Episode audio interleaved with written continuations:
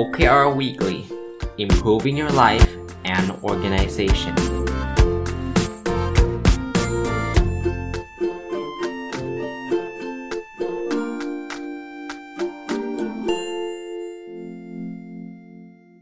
สวัสดีครับ ยินดีต้อนรับเข้าสู่นพดลสอรี่พอดแคสต์นะครับ แล้วก็ทุกวันพุธนะครับ ยินดีต้อนรับเข้าสู่รายการ OKR Weekly เนะก็วันนี้จะมาต่อกับหนังสือเล่มเดิมที่สัปดาห์ที่แล้วผมรีวิวค้างไว้นะครับ ชื่อ Succeeding with OKR in Agile นะครับ เขียนโดยคุณอลันเคลลี่นะฮะเราเริ่มต้นจากบทที่ 3 นะครับ บทที่ 3 ชื่อบทว่าโฟกัสนะ หลายคนคงทราบนะครับว่าการทำ OKR เนี่ย เราเน้นเรื่องของการโฟกัสการที่เราจะเจาะลึกในสิ่งที่เราให้ความสำคัญนะครับ บทนี้บทเรียนง่าย ๆ อันนึงก็คือว่า OKR เนี่ยช่วยทำให้เราโฟกัสนะครับ แต่เวลาโฟกัสมันต้องโฟกัสเรื่องเดียวกันนะครับ ก่อนที่เราจะไปไปไปถึงการ implement การทำงาน เพราะนั้นเนี่ยเราต้องมาตกลงกันก่อนว่าเราจะโฟกัสเรื่องไหนนะครับ แล้วก็เซตมันเป็น OKR แล้วก็เราจะได้ deliver หรือเราจะได้ทำตามสิ่งที่เราโฟกัสนะมาถึงบทที่ 4 นะครับ บทที่ 4 ชื่อว่า OKR History นะครับ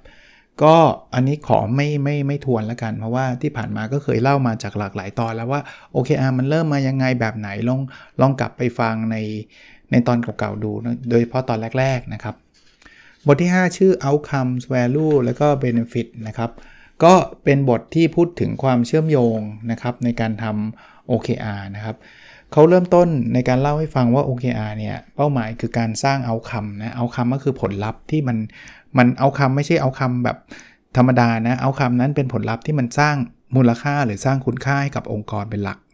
สุดท้ายมูลค่าและคุณค่านั้นนะมันก็ต้องสร้างเบนฟิตกับผู้มีส่วนได้ส่วนเสียนะครับนั้นเอาคำต้องสร้าง value แล้ว value ก็ต้องสร้าง benefit นะผู้มีส่วนได้ส่วนเสียอาจจะเป็นทั้งภายในและภายนอกองค์กร ภายนอกองค์กรที่เรารู้จักกันบ่อยๆ คือ customer นะครับคือลูกค้าภายในองค์กรก็ employee หรืออะไรต่างๆนะครับ คราวนี้ไอ้ตัว value ที่เราต้องคิดเนี่ยมันก็ถ้าเอาพูดถึงเรื่องลูกค้าก่อนนะครับ มันก็ต้องเป็น value หรือว่าเป็นคุณค่าที่ลูกค้าเขาให้ความสำคัญเช่นเดียวกัน ไม่ว่าจะเป็นในทางตรงหรือทางอ้อมนะหรือถ้าไปไกลกว่าลูกค้านะเราพูดถึงสังคมอย่างเงี้ยก็ต้องดูว่าสิ่งที่เราทำเนี่ยมันให้คุณค่าอะไรกับสังคมนะครับหลาย ๆ ครั้งเนี่ยเราอาจจะใช้จำนวนเงินมาเป็นตัววัดของ value ก็ได้นะครับ หรือจะเป็นตัวเลขอย่างตัวเลขอื่น ๆ ก็ได้ แต่ว่าเขาก็โน้ตไว้ว่ามันไม่ได้ทุกอย่างที่จะต้องแปลงออกมาเป็นจำนวนเงินได้เสมอไปนะครับ อีกเรื่องหนึ่งนะครับ เวลาเราจะสร้างประโยชน์ต่างๆ ให้กับ society เนี่ยคือมันไม่ใช่เป็นการแย่งพายพายนึกหนึ่งขนมพายเนาะคือเราทำได้มากแปลว่าคนอื่นจะต้องทำได้น้อยไม่ใช่ แต่ว่าให้เราสร้างประเภททำให้พายมันใหญ่ขึ้นนะ่ะคือวินวินนะพูดง่ายๆว่าเราทำตรงนี้ได้ดีคู่แข่งเราหรือคนอื่นก็ก็ก็ได้ประโยชน์ตามไปด้วยเขาก็เราพายมันใหญ่ขึ้นเราก็จะมีพายที่จะแบ่งกัน ได้มากเกินพอนะครับแล้วปกติเวลาเราทำแบบนี้แล้วเนี่ยองค์กรเราก็จะได้กำไรด้วยนะครับ อันนี้ก็คล้ายๆเป็น mindset ในการสร้าง OKR นะครับอันนี้คือบทที่บทที่ 5 นะครับ ต้องบอกว่าเขาหนังสือมันแบ่งเป็นหลาย part นะ part นี้เป็น part ที่ 1 จะเป็น part ที่เกี่ยวข้องกับ Why OKR ก็คือตั้งแต่สัปดาห์ที่แล้วเนี่ยมันมาถึงบทที่ 1 กับ 2 คือเริ่มต้นว่าทำไมต้อง OKR นะครับ เพราะนั้น 5 บทแรกจะเป็นเรื่องของของคำว่า Y มาถึงพาร์ทที่ 2 เป็นเรื่องของการเขียนนะครับ ก็เริ่มจากบทที่ 6 ก็คือ writing OKR นะครับ ก็เวลาเราจะเขียนเราจะสร้าง OKR เนี่ย เรามีหลักการในการเขียน เรามีหลักการในการสร้างยังไง ผมก็ขออนุญาตสรุปเป็นเป็นจะเรียกอะไรนะครับบทเรียนสั้นๆ แล้วกัน เพราะว่าถ้าลงรายละเอียดมันก็จะไปซ้ำเติมอีกแหละนะหนังสือเนี่ยตอนหลังๆเนี่ยผมอ่านก็หลายเล่มเนี่ยแน่นอนมันก็จะมีเรื่องราวที่มันมันมีความ ทับซ้อนกันอยู่นะครับ เพราะนั้นเพื่อเพื่อความชัดเจนก็ไม่อยากเอามาเล่าให้ฟังนะครับ ท่านลองไปย้อนกลับฟังว่าเวลาเขาเริ่มต้นเขียนเขาจะทำยังไงแบบไหนนะครับ หลักๆกก็มันจะต้อง set priority นะ แล้วก็โฟกัสแล้วก็ execute แล้วก็ review มันนะครับบทที่ 7 จะเป็นบทที่เขาพูดถึงเรื่องการเขียนหรือตั้ง Objective โดยเฉพาะเลยนะครับ ในบทนี้ก็จะมี เรื่องราว แล้วก็มี Case Study มากมาย แน่นอนอีกอีกอีกเช่นกันนะครับ ในบทนี้ก็ขออนุญาตไม่ซ้ำว่า Objective คืออะไรเขียนยังไงนะเพราะว่าเคยพูดกันมามามาพอสมควรแล้ว ต่อจาก Objective แน่นอนอันถัดไปก็ต้องเป็น Key Result ใช่ไหมครับ Key Result ก็คือผลลัพธ์หลักนะครับ ผลลัพธ์หลักก็เป็นตัวเลขนะครับ มีความชัดเจนนะครับ แล้วก็เป็นการวัดไอ้ตัว Objective ที่เราที่เราตั้งไว้นะครับในผลลัพธ์หลักเนี่ยเขาก็บอกว่า มันก็มีมีหลากหลายรูปแบบนะ มันคล้ายๆเป็นเรื่องราวที่เราต้องการทำให้มันเกิดความชัดเจนนะครับ บางที่ก็อาจจะเรียกว่าเป็นเป้าหมายเป็นโกนะแต่สุดท้ายเนี่ยไอ้พวกนี้มันก็คืออสิ่งที่เราอยากที่จะได้ ซึ่งมันจะต้องวัดได้ชัดเจนนะครับ สิ่งที่เขาต้องอันนี้พูดพูดต่อนิดนึงนะครับ ว่าเราต้องระวังก็คือ ไม่ใช่ไปตั้งให้คนอื่นเขานะครับ ไม่ใช่ไปสั่งให้เขาทำอะไรนะครับ แล้วการไปทำผลลัพธ์หลักเนี่ยก็ไม่ได้แปลว่าทำไม่ถึงแปลว่าต้องล้มเหลว อีกเรื่องหนึ่งคือเวลาตั้งผลลัพธ์หลักเนี่ยมันมันมันมันควรจะไปตั้งปลายทางใช่ไหมคือถ้าเกิดเขาบอกว่าไปตั้งแบบประเภทที่ว่า ผลลัพธ์หลักอันนี้ถ้าทำไม่ได้ก็อันอื่นก็ต้องทำไม่ได้หมดเลย อันนี้อาจจะอาจจะไม่เวิร์กนะครับเอ่อทดลองดูก่อนได้นะนะครับว่าการเขียนผลลัพธ์หลักแบบนี้เนี่ยมัน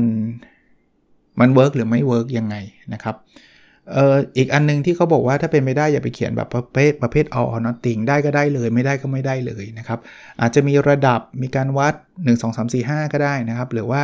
อาจจะมีตัวเลขที่มันพูดถึงความก้าวหน้า ก็จะดีกว่าการที่บอกว่าได้หรือไม่ได้นะถ้าถ้าหลบได้นะนะครับ หลบได้ก็หลบนะครับ แล้วก็เวลาจะต้องตัดสินใจต่างๆ ก็ให้ดู ว่าเราต้องทำอะไรนะครับ เราถึงจะค่อยตัดสินใจได้นะ อันนี้ก็เป็นบทที่ 8 นะครับ เป็นเรื่องของอผลลัพธ์หลักนะครับ ถัดมาบทที่ 9 จะเป็นเรื่องของหลักการวัดผลนะครับ จะพูดถึงเรื่องของการวัดในรูปแบบต่างๆ นานา อันนี้สรุปว่าอย่างนี้ครับ บอกว่าการเขียน OKR เนี่ยบางทีมันต้องใช้เวลาพอสมควรนะครับ โดยเฉพาะเรื่องของการวัดการรีวิวผลต่างๆ ว่าจะวัดได้ยังไงนะครับ เขาเข้าใจดีครับว่าบางทีเนี่ยการวัดมันไม่ใช่เรื่องที่ง่ายเลยนะครับ โดยเฉพาะเรื่องที่เป็นนามธรรมนะครับ แต่ว่ามันมีเทคนิคหลาย ๆ หลาย ๆ หลาย ๆ อย่างที่สามารถจะวัด อันนี้ผมแถมให้นะครับ เช่นการวัดผลลัพธ์มันแทนที่จะไปวัดตัวของมันเองเขาเรียกว่า indirect measurement นะครับนั้นเนี่ยการทำ OKR หลาย ๆ ข้อมันเป็น subjective subjective ก็คือมันเป็นสิ่งที่แบบจับต้องได้ยากนะครับ เพราะนั้นเนี่ยเรา เราหลีกเลี่ยงไม่ได้แหละ เราก็ต้องพยายามหาสิ่งที่มันมันมันพอจะวัดได้ พอจะเป็นตัวแทนได้แน่นอนมันอาจจะไม่ได้ร้อยเปอร์เซ็นต์นะครับ แต่ว่ามันมันก็ช่วยทำให้เราดีขึ้นนะครับ ถ้าเรารู้ผลตรงนั้น ระวังนิดนึงว่าบางทีมันไปสร้างเขาเรียก unintended consequence คือไปวัดบางเรื่องเนี่ย มันอาจจะทำให้เกิดผลลัพธ์หรือผลเสียในอีกอีกเรื่องหนึ่งเกิดขึ้นมาได้นั้นก็ต้องใช้ความระมัดระวัง บทที่ 10 นะครับเขาจะพูดถึงทริคต่างๆ ที่ใช้ในการเซตไอตัว key result นะครับเขาก็บอกว่าให้เข้าใจคอนเซปต์ก่อนนะครับว่า OKR ต้องมีการวัด เพราะนั้นก็ต้องหาวิธีวัดที่เหมาะสมนะครับ แล้วลองลองผิดลองถูกได้นะครับบางอย่างเราอาจจะ take small risk ก็คือลองเสี่ยงดูนะครับบางอย่างมันอาจจะทำให้เราได้เรียนรู้อะไรหลาย ๆ เรื่องนะ ให้เริ่มต้นทำนะครับ ถ้าถ้าเราไม่เริ่มต้นทำเนี่ย เราก็จะไม่ได้รู้ว่าที่เราทำมันจะดีหรือไม่ดียังไง ลองอ่านหนังสือลองใช้เทคนิคหลาย ๆ ข้อในการสร้างไอตัว Objective แล้วก็ Key Result นะครับ พยายามคิดนอกกรอบนะครับ บางอย่างมันอาจจะไม่ได้วัดแบบเดิม ๆ นะครับ ยิ่งเรามีประสบการณ์เนี่ย เราก็ยิ่งทำให้เราคิดนอกกรอบได้ได้ดีขึ้นได้ง่ายขึ้นนะ บทที่ 11 เป็นเรื่องของการวางแผนนะ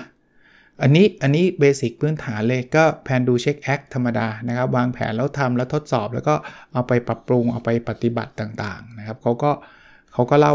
หลักการวางแผนให้ฟังนะครับ ในการทำไอ้ตัว OKR นะครับเขาบอกว่าเวลาเราวางแผนเนี่ยเราอาจจะเขาเรียกว่าทำแบบ backward เนาะว่าสมมุติว่าเราจะสรุป OKR ตรงนี้ เราจะต้องทำอะไรก่อนหน้านี้ก็ ย้อนกลับมาแล้วเราจะได้เซต key date ก็คือวันที่ที่เราต้องทำไว้ในไดอารี่ของเรานะครับอออีกอันนึงเนี่ยให้เรา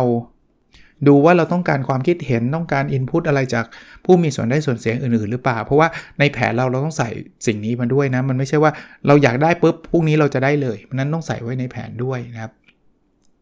OKR เนี่ยทำให้ process มันสั้นนะครับ แทนที่จะทำเป็นแบบปีๆยาวเกินไปนะครับทำให้โปรเซสมันสั้นแล้วจะได้เรียนรู้แล้วจะได้ปรับปรุงได้นะครับส่วนใหญ่ก็จะเป็นลักษณะของรายไตรมาสเป็นหลัก ซึ่งในรายไตรมาสเนี่ยตัวที่เป็นผู้ผู้บริหารหรือเป็น Product Owner ต่างๆเนี่ยเขาก็ต้องคอยช่วยเหลือทีม คอยเช็คกับลูกค้า คอยคิดภาพคิดแผน แล้วก็เรื่อง OKR เข้ามาเข้ามามีส่วนนะครับเอ่ออีกอันนึงก็คือ มันไม่ใช่ว่าเมนเจอร์ทำ OKR ให้ลูกน้อง แล้วก็สั่งลูกน้องทำตาม เป็นเหมือนกับ KPI อันนั้นไม่ใช่นะครับ ก็ต้องต้องต้องเปิดโอกาสให้ลูกลูกน้องทำนะครับ ในขณะเดียวกันก็ไม่ใช่ว่าไม่สนใจเลย มาถึง part ที่ 3 part นี้ชื่อว่าการทำงานกับ OKR นะครับ working with OKR นะครับ บทถัดไปก็คือการ organizing to deliver OKR ก็คือการจัดระเบียบการทำงานต่างๆนะครับ การ organize ต่างๆ เพื่อ จะทำให้ OKR เราเนี่ยมันมันทำแล้วก็ประสบผลสำเร็จนะครับ ในบทอันนี้น่าจะเป็นบทที่ 12 แล้วนะเขาก็บอกว่าให้เราโฟกัสให้เราสนใจนะครับในการทำ OKR นะเพราะฉะนั้นคุณทำ OKR คุณไม่ใช่ว่าทำสเปซสปะทำเป็นงานเพิ่มงานเสริมไม่ใช่คุณต้องตั้งใจทำมันจริงจังนะครับ แล้วมีทีมเนี่ยเขาก็บอกว่าก็ต้องเซต OKR ของทีมแล้วอันนั้นคือสิ่งที่เป็น priority ของทีมนะครับ อันอื่นเนี่ยถือว่ามีความสำคัญรองลงมานะครับถัดไปเขาแนะนำเขาบอกว่าเอ่อทำระบบไหนก็ได้ที่ทำให้ทุกคนเห็นความก้าวหน้าของ OKR ของตัวเอง จะเป็นซอฟต์แวร์จะเป็นอะไรก็แล้วแต่แปะบอร์ดหรืออะไรก็แล้วแต่นะครับ แล้วอย่างที่บอกนะครับบอกว่าทำให้มันมัน เข้มข้นนะฮะในระยะเวลาสั้นๆ ก็ส่วนใหญ่เขาก็ทำในหลายไตรมาสไม่ใช่ว่าทำไปไม่ทำมั่งไม่ทำมั่งยืดระยะเวลายาวอย่างนั้นไม่ดีนะมาถึงบทที่ 13นะเขาพูดถึง OKR and the backlog backlog ก็คืองานที่มันค้างค้างนะหลายๆ คนบอกว่าเนี่ยไม่ได้ทำ OKR เพราะว่ามันเจองานค้างงานแทรกงานอะไรเงี้ยเขาก็บอกว่าจริง ๆ มันก็มีคอน FLICT กันจริง ๆ แหละนะครับ เพราะว่างานค้างบางทีมันก็ต้องทำเคลียร์ให้จบในขณะที่ OKR ก็ ก็ต้องทำอันเนี้ยอันเนี้ยผมผมเสริมให้เลยเพราะว่ามันเกิดขึ้นกับผมปัจจุบันนี้ ท่านยังจำได้ไหมว่า OKR เนี่ยมันมีเรื่องของการทำตีพิมพ์ผลงานวิจัยเดี๋ยวเดี๋ยวผมจะอัปเดตให้นะไอเนี้ยแหละคือ OKR แต่ขณะเดียวกันมันมีงานแทรกงานค้างอะไรที่มันสะสะสมมาอยู่เนี่ยใจผมนะ ผมไปเอียงไปทางงานค้าง ผมอยากเคลียร์ให้มันหัวมันจะได้เบาอะถ้ามันค้างอยู่มันก็จะบอรี่อยู่ว่าอันนี้ยังไม่ได้ทำนี้ยังไม่ได้ส่ง แต่พอเราทำงานค้างไปเรื่อยๆนะ สังเกต OKR มันจะไม่ไปไหน เพราะนั้นมันมันมีคอน FLICT อยู่แล้วนะครับ เขาก็บอกว่าเออจริง ๆแล้วมันก็มีวิธีหลายวิธีเนาะก็บางคนก็ใช้วิธีอย่างที่ผมทำอยู่ตอนนี้คือเคลียร์ backlog ให้หมดนะครับแต่ว่ามันอาจจะไม่ใช่วิธีที่ดี เพราะหลายครั้ง backlog มันไม่มีทางหมดเลย มันเดี๋ยวมันก็สะสมอีกมันก็มาค้างอีกบางวิธีก็บอกว่าทำ OKR ให้มันเสร็จ เพราะว่า OKR คือสิ่งที่สำคัญ เพราะนั้นเนี่ยคุณไม่ต้องไปสนใจว่ามี backlog หรือไม่มี backlog นะครับ ก็ แล้วแต่คุณจะเลือกนะ แต่ว่าในหนังสือมันเรื่อง OKR เขาก็บอกว่าก็ลองลองใช้ OKR เป็นตัวหลักก่อน ว่ามันเป็นวิธีการที่จะจะเราจะได้โฟกัสในสิ่งที่สำคัญ แล้วก็แบ็กหลอกไอ้ที่งานค้างก็เอาไว้ที่หลัง เดี๋ยวผมก็จะพยายามสวิชโหมดให้มันเป็นลักษณะแบบนั้นบ้างนะครับนะมาออีกบทหนึ่งนะครับเขาพูดถึง business as usual นะครับ keeping the light on ก็คืองานประจำนะครับ ก็ เหมือนเหมือนคล้ายๆ งานค้างแหละงานประจำคือสิ่งที่เราทำทุกวันอย่างอย่างผมเนี่ยผมก็มีงานประจำในการสอนแล้วก็สอนทุกวันนะวันนี้ก็สอนเช้าบ่ายเช้าบ่าย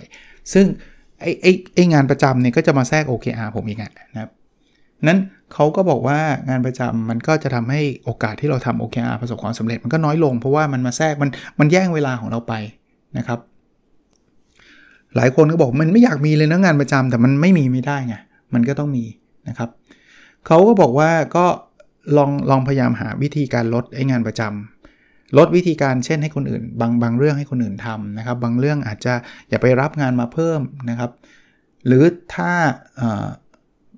มันมันเลิกไม่ได้ลองเขียน OKR เรื่องนี้เลย จะทำไงให้งานประจำเราเสร็จเร็วขึ้นทำไงให้ให้งานบางงานมันไม่ต้องทำนะครับ เขียนเป็น OKR เราเลยก็ได้นะครับ อันเนี้ยมันจะช่วยทำให้เราทำโฟกัสในสิ่งที่เราสำคัญได้ได้มากขึ้นนะครับ อย่างที่ผมบอกนะครับ งานประจำลิสต์ออกมาเลยนะครับ แล้วถ้ามันเป็นอุปสรรคต้องค่อยๆ หาทางลดลดมันลงนะครับ ถ้าลดลงไม่ได้ก็ค่อยๆ ลดทีละทีละขั้นไปก็ได้นะครับ อันนี้คือบทที่ 14 นะครับ บทที่ 15 เป็นเรื่องของการ execution นะครับ ก็คือการการจัดการนะครับ ในการทำ OKR นะครับ การเริ่มทำ OKR นะครับ กลับมาคอนเซปต์เดิมหนังสือเล่มนี้พูดถึงเรื่องนี้หลายเรื่องคือการโฟกัสนะครับ เราต้องโฟกัส แล้วก็พยายาม say no ให้กับสิ่งที่มันเป็น distraction เอออาจารย์ทำอันนั้นหน่อยทำนี้หน่อยถ้ามันไม่ได้เป็นตรงกับ OKR เราเนี่ย เราอาจจะต้องขอปฏิเสธนะครับแล้วเขียน OKR ให้ชัดสำหรับทุกคนในทีมนะครับ เขียนไว้ตรงไหนก็ได้ในซอฟต์แวร์ ใน Google Sheet หรือแม้กระทั่งแปะบอร์ดนะครับ แล้วกลับมาอัปเดตกับมันเรื่อยๆนะครับ ไม่งั้นในคนจะลืมนะครับ บทที่ 16 นะครับเขาใช้คำว่า going off piste นะครับ piste สะกด p i s t e นะ แปลว่า track อะนะครับ คือการออกนอก track อะบางทีทำแล้วมันก็ออกนอกลู่นอกทางไป ใครเคยทำ OKR ก็อาจจะเข้าใจนะ มันก็มีบางบางช่วงบางเวลานะครับ นั้นเขาก็บอกว่าอลองลองดู OKR ดีๆ แต่แต่ถ้ามันมีมุมแบบนี้นะ การออกนอกแท็กแบบว่า OKR มันไม่เลเวนแล้ว มันไม่เกี่ยวข้องแล้ว เพราะว่ามันเกิดล็อกดาวน์มันเกิดโควิด มันเกิดอะไรต่างๆเนี่ยก็ก็จำเป็นต้องปรับ OKR ก็ต้องปรับนะครับ เพราะว่ามันมันไม่ใช่ทางที่เราจะไปนะครับแต่ว่าถ้าเราออกไปบางช่วง ช่วงนั้นสมมุติล็อกดาวน์ยกตัวอย่างนะครับ ตอนนี้ OKR เดิมไม่ได้เราสร้าง OKR ใหม่ พอล็อกล็อกดาวน์มันจบเราก็อาจจะต้องกลับมาดูว่าเออ OKR ใหม่เนี่ยมันอาจจะไม่ใช่ละตอนนี้ อาจจะต้องกลับมาเป็น OKR เดิม แต่มันไม่ได้เกิดขึ้นบ่อยขนาดนั้นนะครับ แต่ว่ามันสามารถที่จะจะทำสิ่งนั้นได้นะครับให้เราลองเรียนรู้นะครับ แล้วลองลองลองวางแผนดูว่ามันจะมีอะไรเกิดขึ้นบ้างในอนาคตแบบไหนยังไงนะครับนั้นเราคือผู้บริหารก็ต้องมีการจัดการดูดีๆ ว่าตอนนี้มันเกี่ยวข้องกับ OKR มันไม่เกี่ยวข้องหรือหรือ OKR ควรปรับควรเปลี่ยนยังไง บทที่ 17 Beyond the Quarter นะครับว่ามันมีการทำ OKR หลังจากเป็นลูปของไตรมาสแล้ว มันยังมีลูปลูปไหนบ้างนะครับ ระหว่างไตรมาสจะต้องทำอะไรบ้างนะครับเขาก็บอกว่าให้ลองคิดว่า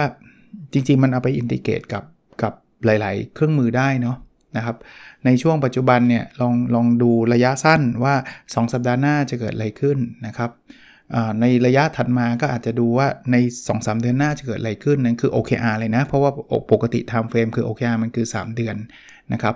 ถัดไปก็อาจจะเป็นในในเดือนหลาย ๆ เดือน หรือแม้กระทั่งเป็นรายปีเนี่ยเราจะสร้าง value ในระยะยาวยังไงนะครับเขาก็บอกว่า OKR มันคล้ายๆเป็นเป็นกาวในการลิงก์ไอตัวระบบการวางแผนตั้งแต่ระยะยาว ซึ่ง OKR ไม่เกี่ยว แต่ว่ามันมาถึงระยะสั้นนะครับ สั้นกว่า OKR ก็พวก sprint อันนี้ลองไปหาอ่านดูนะครับ นั้นระยะยาวมันก็จะเป็น what if ถ้าอันนั้นเกิดขึ้นอันนี้เดือดเกิดขึ้นเป็นยังไงนะครับ แต่ว่าพอจาก long term มาพูดแบบนั้นมันมันจะลอยๆนะครับ ก็มาเป็น short term นะครับ short term ก็อาจจะเป็นตัว OKR แล้วก็ very short ก็พวก sprint ต่างๆนะครับ อีกสักบทหนึ่งแล้วกันนะครับ ก่อนหยุดนะครับคือการอินทิเกรตการวางแผนนะครับอินทิเกรต planning นะครับในบทนี้เขาก็พูดถึงการเอา OKR มาใช้ในการวางแผนนะ เเขาบอกทุกส่วนทุกฝ่ายเลยเนี่ยมันจำเป็นที่ต้องไปในทิศทางเดียวกันนะครับ แล้วไม่เช่นนั้นเนี่ยมันเดี๋ยวมันจะไปคนละคนละเรื่อง priority เป็นคนละอย่างนะครับนั้น OKR มันคล้ายๆเป็นรถแมพนะเป็นเป็นเส้นทางให้เขาเห็นนะว่าแต่ละคนแต่ละเรื่องเนี่ยตอนนี้ hypothesis สมมติฐานแล้วก็เป้าหมงเป้าหมายเนี่ยมันไปในทิศทางเดียวกันไหม บางครั้งในการทำ roadmap พวกนี้นะครับ มันจะต้อง discuss กันต้องพูดคุยกันว่า ไตรมาสหน้ามันจะเป็นยังไงแบบไหนหัวหน้าเองนะครับ หรือกลุ่มผู้เชี่ยวชาญต่างๆเนี่ยก็จำเป็นต้องมีการวิเคราะห์การวางแผนนะครับ เพื่อจะทำให้องค์กรหาโซลูชันร่วมกันได้นะครับ ก็ยังไม่จบนะครับ ยังมีน่าจะซักอีกประมาณ ผมคิดว่าน่าจะ 1 ตอนน่าจะจบนะครับ อีก 1 ตอนนะครับ จะเป็นเรื่องของ leadership ในตอนต่อต่อไปนะครับ แต่เนื่องจาก มันจะได้ไม่ยาวเกินไปเนะเพราะว่าเราจะมีอยู่ 2 part คือ part อัปเดตความรู้เรื่อง OKR ในองค์กร แล้วก็การอัปเดตเรื่อง personal OKR เพิ่งซึ่งอยากจะกระตุ้นให้กับทุกคนได้ลองทดลองทำกันอยู่นะครับ เพราะนั้นวันนี้ก็เรื่องขององค์กรก็จบไว้ตรงนี้ก่อนแล้วเดี๋ยวกลับมานะครับหนังสือถ้าใครอยากอ่านก่อนนะ succeeding with OKR in Agile แต่ไม่มีขายในไทยหรอกผมสั่งมาเป็นเป็น book นะครับส่งมาจาก Amazon มันเป็นหนังสือที่คนเขียนคุณอลันเคลลี่เนี่ยก็ไม่ได้เป็นแบบ โอ้นักเขียนแบบชื่อดัง best seller อะไรต่างๆนะครับแต่ว่าผมก็กว้านมาอ่านหมดนะครับ แล้วก็มีอะไรดีๆ ก็จะมาอัปเดตให้ฟังนะเอาละครับมาถึง part ที่ 2 ในการอัปเดต Personal OKR ของตัวผมเองนะครับ ซึ่งผมก็บอกวัตถุประสงค์ไว้ทุกสัปดาห์ว่าเอามาเล่าให้ฟังเพราะว่าอยากให้ท่านลองอัปเดตตัวท่านเองเนี่ยนี่เรารู้สึกว่าเพิ่งผ่านปีใหม่มานะ นี่จะหมดเกือบหมด 1 ไตรมาสแล้วนะไอการอัปเดต OKR เนี่ยมันมีข้อดีอย่างหนึ่งคือมันเป็นเตือนตัวเราเองนะว่ามา1ใน 4 ของปีแล้วนะครับ ไตรมาสหนึ่งก็1ใน4แล้วนะนี่ถึงวีคที่ 11 แล้วนะครับ ของไตรมาสที่ 1 นะออบเจกตีที่ 1 เรียนรู้และพัฒนาตัวเองอย่างต่อเนื่องคีรีซอลในจุดหนึ่งอ่านหนังสือให้จบ 30 เล่มนะครับสัปดาห์ที่ผ่านมาอ่านจบได้ทั้งหมด 9 เล่มเลยนะครับโอ้อาจารย์ทำไมอ่านจบเยอะจังนะครับมันอ่านพร้อมๆ กันหลายเล่มครับ เวลาจบมันก็เลยจบพร้อม ๆ กันนะครับ เพราะนั้นเนี่ยสัปดาห์ที่ 10 สัปดาห์ที่แล้วทำได้ 27 เล่มนะ ตอนนี้ทำได้ 36 เล่มแปลว่าสำเร็จแล้วนะครับ โอเคข้อนี้บรรลุ ไปด้วยดี แต่ข้อที่ 2 ครับ Key Result 1.2 อ่านหนังสือภาษาอังกฤษให้จบ 13 เล่ม คือใน 30 เล่มเนี่ยอยากเป็นภาษาอังกฤษ 13 เล่ม ตอนนี้ทำได้ 5 เล่มเองเห็นไหมผมไปอ่านเอียงไปไทยเยอะนะครับ ก็ภาษาอังกฤษก็น้อยหน่อย ก็ตอนนี้ก็พยายามเอียงมาทางภาษาอังกฤษเยอะหน่อยในช่วงนี้นะครับ เพราะว่าไทยเนี่ยบรรลุไปแล้วก็อาจจะทำเก็บหนังสือภาษาอังกฤษ key result 1.3ส่ง paper ไปเจอ journal 2 paper จริง ๆ ผม มีความก้าวหน้ามาตั้งแต่วิที่8นะ10%วิที่ 9 20%วิที่ 10 30%แต่วิที่ 11เนี่ยเนื่องจากสอนเต็มสเกลเลย ไม่ได้ไม่ได้ทำตรงนี้เพิ่มก็ยังอยู่ที่ 30%อยู่นะครับ อันนี้ก็เป็นข้อเตือนใจนะครับเพอเพออาจจะไม่ทันด้วยนะครับ เพราะเหลืออีก2วีคแต่ก็จะพยายามทำให้ได้มากที่สุดเท่าที่จะทำได้นะครับออบเจกตีที่ 2 แบ่งปันความรู้เพื่อทำให้สังคมดีขึ้นนะครับ Key Result 2.1ตีพิมพ์หนังสือ 1 เล่ม ตอนนี้ยังอยู่ในช่วงของการดีไซน์นะครับ ก็ ลุ้นลุ้นนะครับลุ้นแต่ว่าดูจากเวลาตอนนี้มันกลางเดือนแล้ว ยังไงเข้าลงพิมพ์ก็คงไม่เสร็จนะครับ ก็คิดว่าต้นไตรมาสหน้าน่าจะเสร็จนะครับ Key Result 2.2มีคนฟังพอดแคสต์25,000ดาวน์โหลดต่อวันตอนนี้เพิ่มขึ้นมานะครับ จากสัปดาห์ที่แล้ว 16,256 ตอนนี้เป็น 18,199 ก็ดีใจนะครับ ขอบคุณทุกคนด้วยนะครับที่ช่วยแชร์ช่วยฟังนะครับ ก็มันก็จะมี จำนวนดาวน์โหลดเยอะขึ้น ซึ่งซึ่งจริงจำนวนเนี่ยไม่ได้มีผลใดๆกับผมนะครับ จริง ๆ สิ่งที่ผมอยากได้คือท่านฟังแล้วมีประโยชน์อะนะครับ แล้วเอาไปใช้ทำให้ชีวิตท่านดีขึ้นได้นั่นก็เป็นเป้าหมายสูงสุดนะแต่ผมวัดเรื่องนั้นได้ยากไงไม่งั้นก็ต้องรบกวนถามท่านทุกสัปดาห์ซึ่งมันคงไม่ไม่เหมาะก็ assume ว่าคนฟังเยอะก็มีโอกาสที่จะได้ประโยชน์เยอะก็แล้วกันนะครับ key objective ข้อที่ 3 นะครับ มีสุขภาพกายและสุขภาพจิตที่ดีนะครับ key result สามจุดหนึ่งวิ่งให้ได้ 300 กิโลเมตร สัปดาห์นี้วิ่งไปได้จนถึงสัปดาห์ที่ 11 นะครับ 166.3 นะครับ ก็เพิ่มขึ้นมาเรื่อยๆ 300 คงยากแล้วล่ะนะครับ แต่ว่าก็พยายามทำให้ดีที่สุดเหมือนเดิมนะครับคีรีซอล3.2 มีน้ำหนักตัว 77กิโลกรัมเอ่อตอนนี้ 79.5 นะครับ ขยับมาจากสัปดาห์ที่แล้วนิดนึงจะสัปดาห์ที่แล้ว 79.4 นะครับ เคยพีคอยู่ที่ 80.2 ก็เริ่มเริ่มลงมาแต่ก็ยังไม่ลงมากนักนะครับ key result 3.3มีเวลาอยู่กับครอบครัว 25 วันนะครับตอนนี้ทำได้ 16 วัน แล้วก็สัปดาห์ที่ผ่านมาก็สอนเต็มสเกลก็ทั้งสอนทั้งประชุมก็ไม่ได้เพิ่มเลยสักวันนะครับ ก็นั่นคือ OKR ของผมนะก็อยากกระตุ้นให้ท่านลองลองทำกันดูนะครับ ผมก็ record อยู่ใน My OKR Diary นะ โอเค แล้วเราพบกันในสัปดาห์ถัดไปนะครับ สวัสดีครับ